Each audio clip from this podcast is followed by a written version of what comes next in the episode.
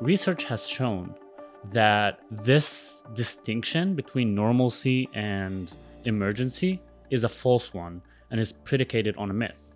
What ends up happening is that the power legitimated during emergency time tends to be very attractive to the authorities during other times, sometimes less of a urgent emergencies or sometimes in time of peace. So Palestinians are paying the price not just of the fact that their brothers and sisters are being bombed in Gaza and arrested and targeted in the West Bank, but also being the others within the Israeli constitutional order, their very basic, most basic human rights and foundational rights in terms of political and civil uh, uh, rights are being limited without any justification. Welcome and thank you for tuning in. I'm Miriam Azem from Adalah, a Palestinian human rights organization and legal center based in Israel. For more details about Adalah and our work, check out the link in the bio of this episode. In today's discussion, we'll be focusing on the current state of national emergency and war, examining its impact on Israel's legal system. This involves a campaign of arrests and criminal proceedings based on Israel's counterterrorism law, the role of Israeli universities and colleges in implementing repressive measures during the ongoing war, also based on expression related offenses, sometimes directly invoking the counterterrorism law. We'll also be discussing new legislative measures introduced under the pretext of war, including a recent law that criminalizes the consumption of terrorist publications. Joining me for this conversation is Dr. Fady Khoury, a legal researcher who, up until recently, worked at Adalah's Civil and Political Department for over a decade and has recently completed his PhD at Harvard University. Fady, given your expertise in the historical and academic aspects of Israel's legal system and case law, can you speak about how periods of emergency and or war influence the legal landscape? And could you elaborate on the differences in these impacts when considering Jewish Israelis versus Palestinian citizens? Right. So we tend to think about emergencies as these periods of times that have a beginning and an end. And the underlying assumption of emergencies, um, as distinguished from time of peace or or or what what you call normalcy, is that during normalcy the constitutional order um, as it is designed uh, applies, and then in emergency times, depending on the emergency. Uh, what you have is basically special powers that are given to treat the emergency itself and respond to it. But research has shown um, that this distinction between normalcy and um, emergency is a false one and is predicated on a myth.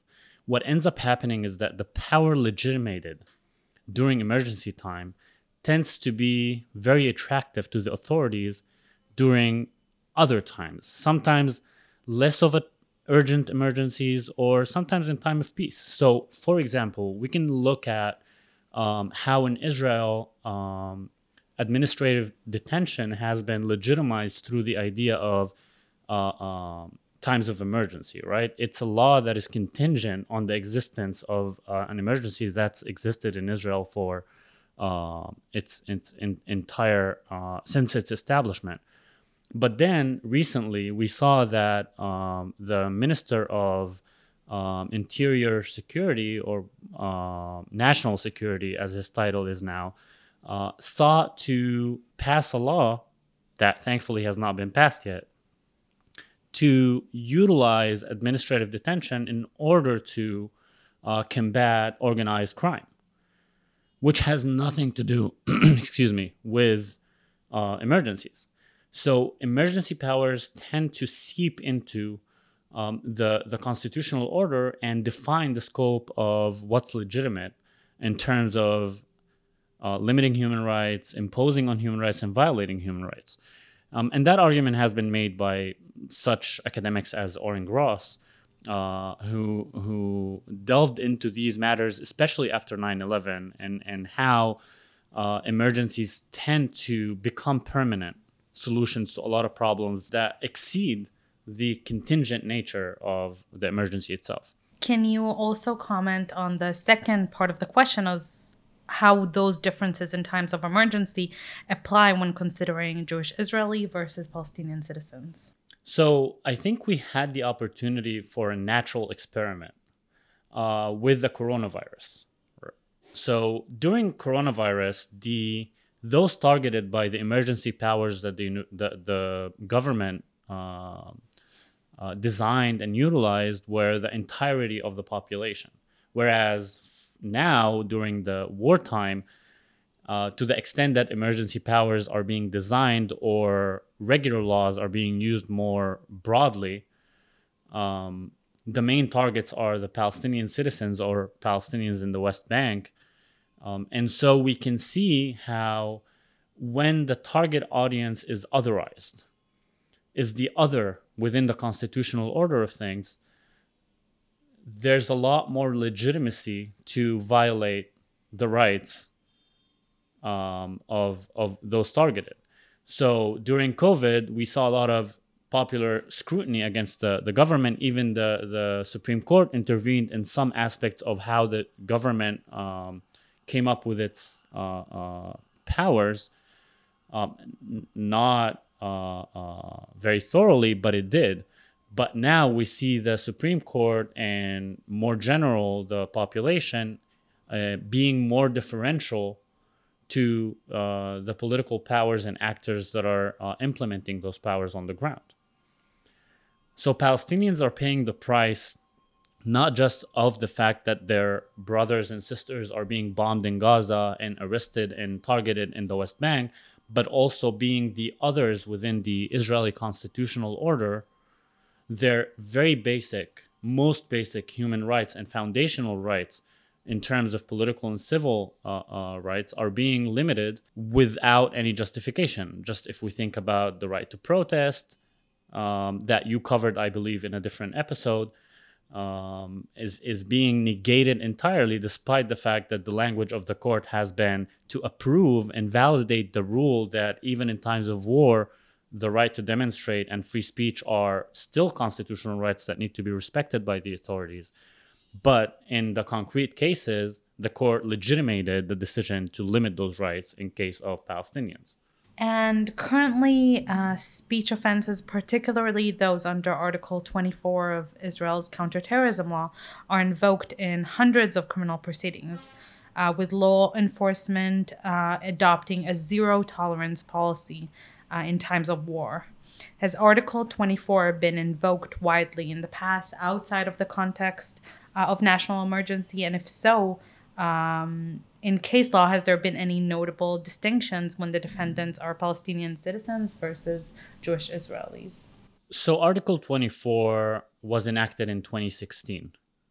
Before 2016, we had different articles that Article 24 replaced. So, the, the subject matter was uh, covered by different legislation for a long time. Uh, previously, we can um, say for uh, certain that the the prosecutor's office and the AG's office were very careful about applying um, any speech. So just to know, the AG is the Attorney General. The Attorney General of the state uh, of the government. Um,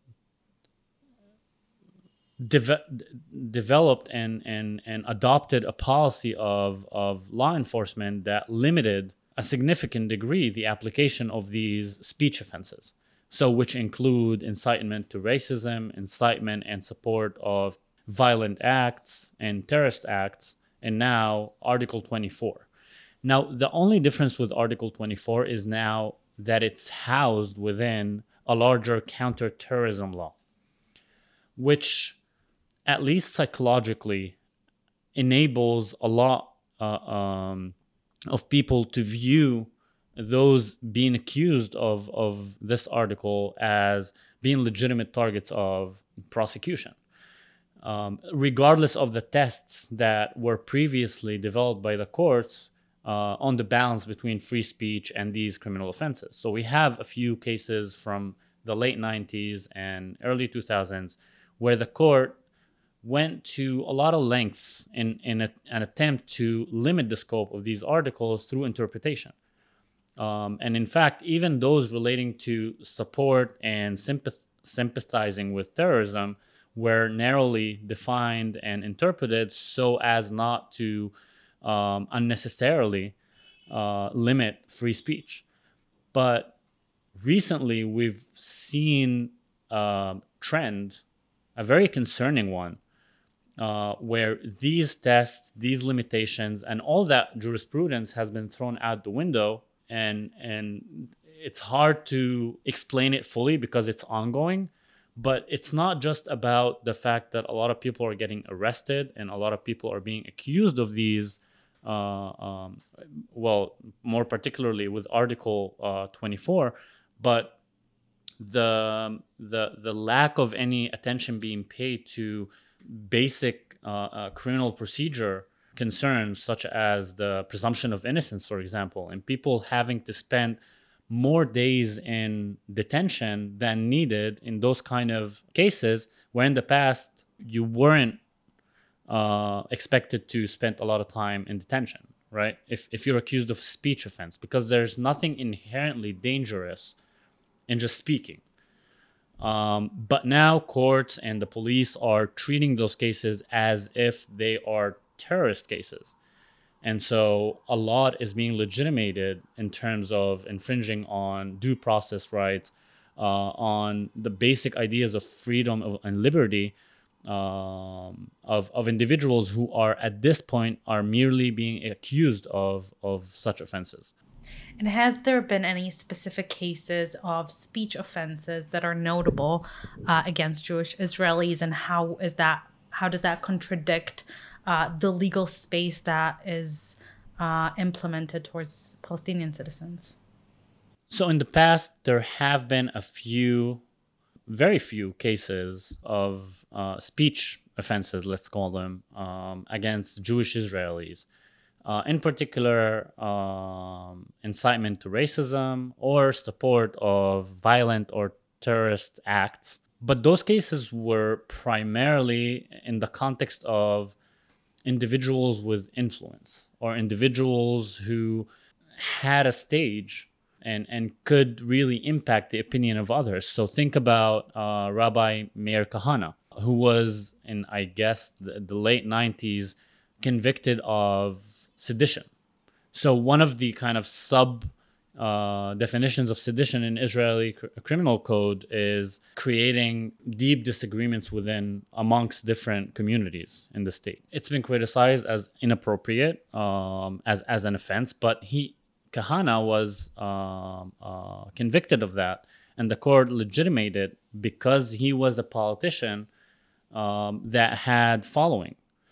Uh, similarly, people who supported the uh, Baruch Goldstein's uh, massacre, there's one case of, of uh, a person called Ben Khurin who was uh, convicted of supporting and sympathizing with a terrorist act based on an interview they did to an Israeli TV channel.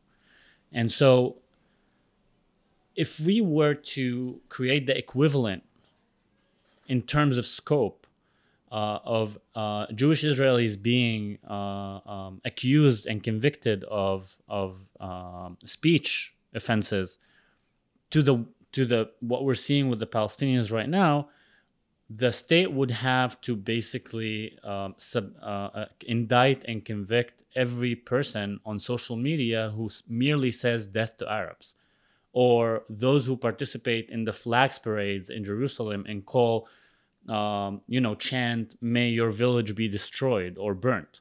So those are also incitement, but the prosecutor's office policy did not seek to prosecute those individuals because then you would have to prosecute a lot of people and it's unrealistic and and there has been a lot of talk about criminal law is not always the appropriate tool to educate people about incitement and democracy and all that stuff but when it comes to Palestinians, criminal law becomes very appropriate.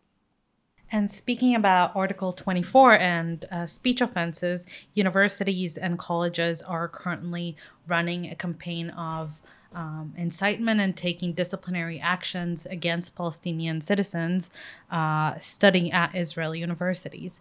Uh, sometimes they even invoke Article 24 specifically. Uh, how do you perceive the role of uh, universities and colleges in contributing to the reliance on on an emergency measure? Uh, and how do you see that conflicting or align, aligning with the, rule of law and uh, due process rights? Yes. So, in in terms of what's happening at um, Israeli universities, it's unprecedented and it's extremely worrisome for multiple reasons. But the first one would be is that they're acting outside the law. The law is very clear about the universities having jurisdiction, uh, uh, jurisdiction on uh, in terms of taking disciplinary actions against students with issues pertaining to their studies at the institution. So it doesn't necessarily have to be while they're physically at the university.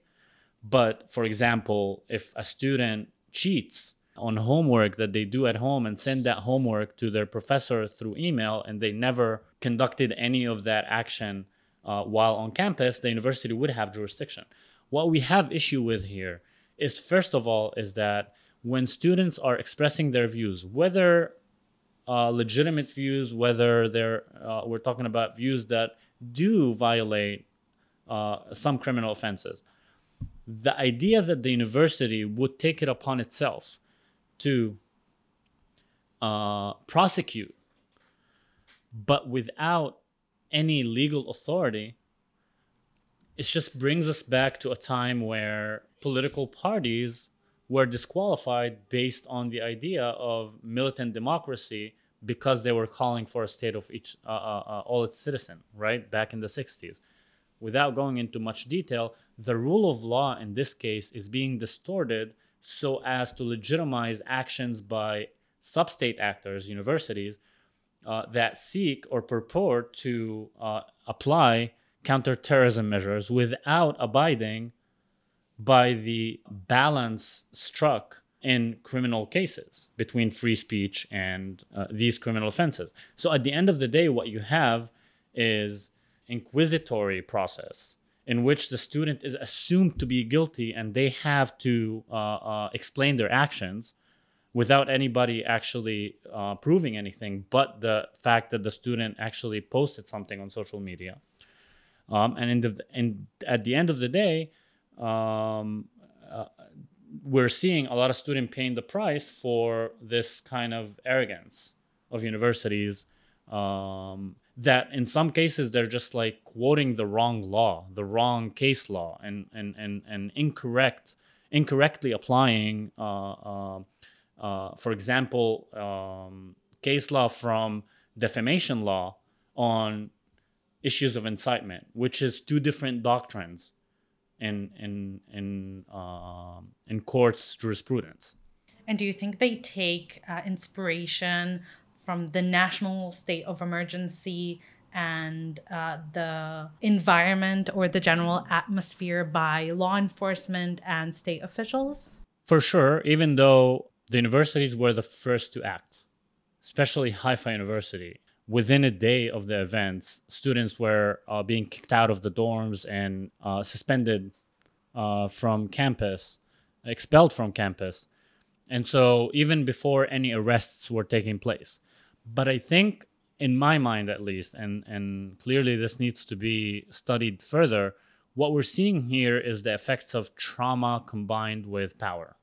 So, the trauma of the October 7th events combined with one sided political power that the constitutional order bestows upon one ethnic group um, has created um, an atmosphere of persecution for the minority. This will have lasting effects, um, and universities will have to kind of look deeper because up until now, no Jewish student was, at least as, as far as we can tell, and we tried to look for cases in which Jewish students have been uh, prosecuted uh, uh, uh, within universities, um, there haven't been any cases, even though we know organizations such as Hamle, for example, have shown that um, incitement on social media against Arabs and Palestinians by Hebrew speakers, because that's the metric that they can check, um, has reached in the past weeks uh, um, hundreds of thousands of posts. And so one could assume that some of these are students at Israeli academic institutions, but nobody is looking. So during times of emergency or war, the Israeli legislature often uh, adopts temporary orders or amendments uh, that target Palestinians. This is happening now with a recent amendment to the counterterrorism law uh, that criminalizes the consumption of terrorist publications. How has the court historically treated such measures, especially those adopted under the pretext of national security? So I think first we need to explain what the the consumption law is. The law criminalizes passive consumption that reaches a certain level of intensity, I guess, um, of terrorist organizations' contents. And it says that when the when that consumption is an indication of sim- sympathizing with that uh, organization. So clearly, it's targeting Palestinian citizens of Israel. Um, nobody would assume that a Jewish Israeli is consuming this kind of uh, content, even if just for cur- curiosity, uh, based on um, uh, sympathizing with uh, um, a terrorist organization. And the law for now lists both Hamas and ISIL uh, as the two organization, but um, the Minister of Justice, I believe, has the right uh, or the authority to add organizations to that list. So clearly, what's problematic about this law is the fact that it really criminalizes no action, m- merely a passive consumption of materials, um, which is hard to also anticipate the threshold that would uh, render your action uh, uh, criminally prohibited. Um, it, it's very close to criminalizing thoughts or, or um, yeah, I guess thoughts, and that's a big no-no in criminal law theory. And so it is introduced as a temporary order and we've seen that uh, uh, tool being used in the past. We've seen it in the family unification law and um, in the uh, um, exemption uh, given to investigative authorities from documenting um, investigations in certain um, uh, security offenses, documenting in terms of video and audio documentation. so both of these measures um, justified based on national security concerns uh, were introduced as temporary orders, but with time they became permanent. And the court, whenever um, you know, NGOs, human rights groups uh, challenged these uh, laws and measures, would hinge a lot of its uh, decision on the fact that these are temporary orders, and so the to the extent that they do harm and infringe on human rights, it's going to be limited and temp- temporally, right? But eventually they become permanent uh, uh, measures. And that brings me back to the first point we opened this whole conversation with is that measures initially adopted in, in, in the name of an emergency situation tend to seep into the um, the, the the regular constitutional order and and inform the new baseline for the balance between general interests and basic human rights. Thank you so much, Fady, for this important conversation. Thank you, Miriam, for having me. Thanks for tuning in. This was another episode of Adalah's podcast. Don't forget to subscribe and rate the podcast in whatever app you're listening to. For any comments or questions, please contact us on the email in the bio and check out all links and resources. That's all till the next episode.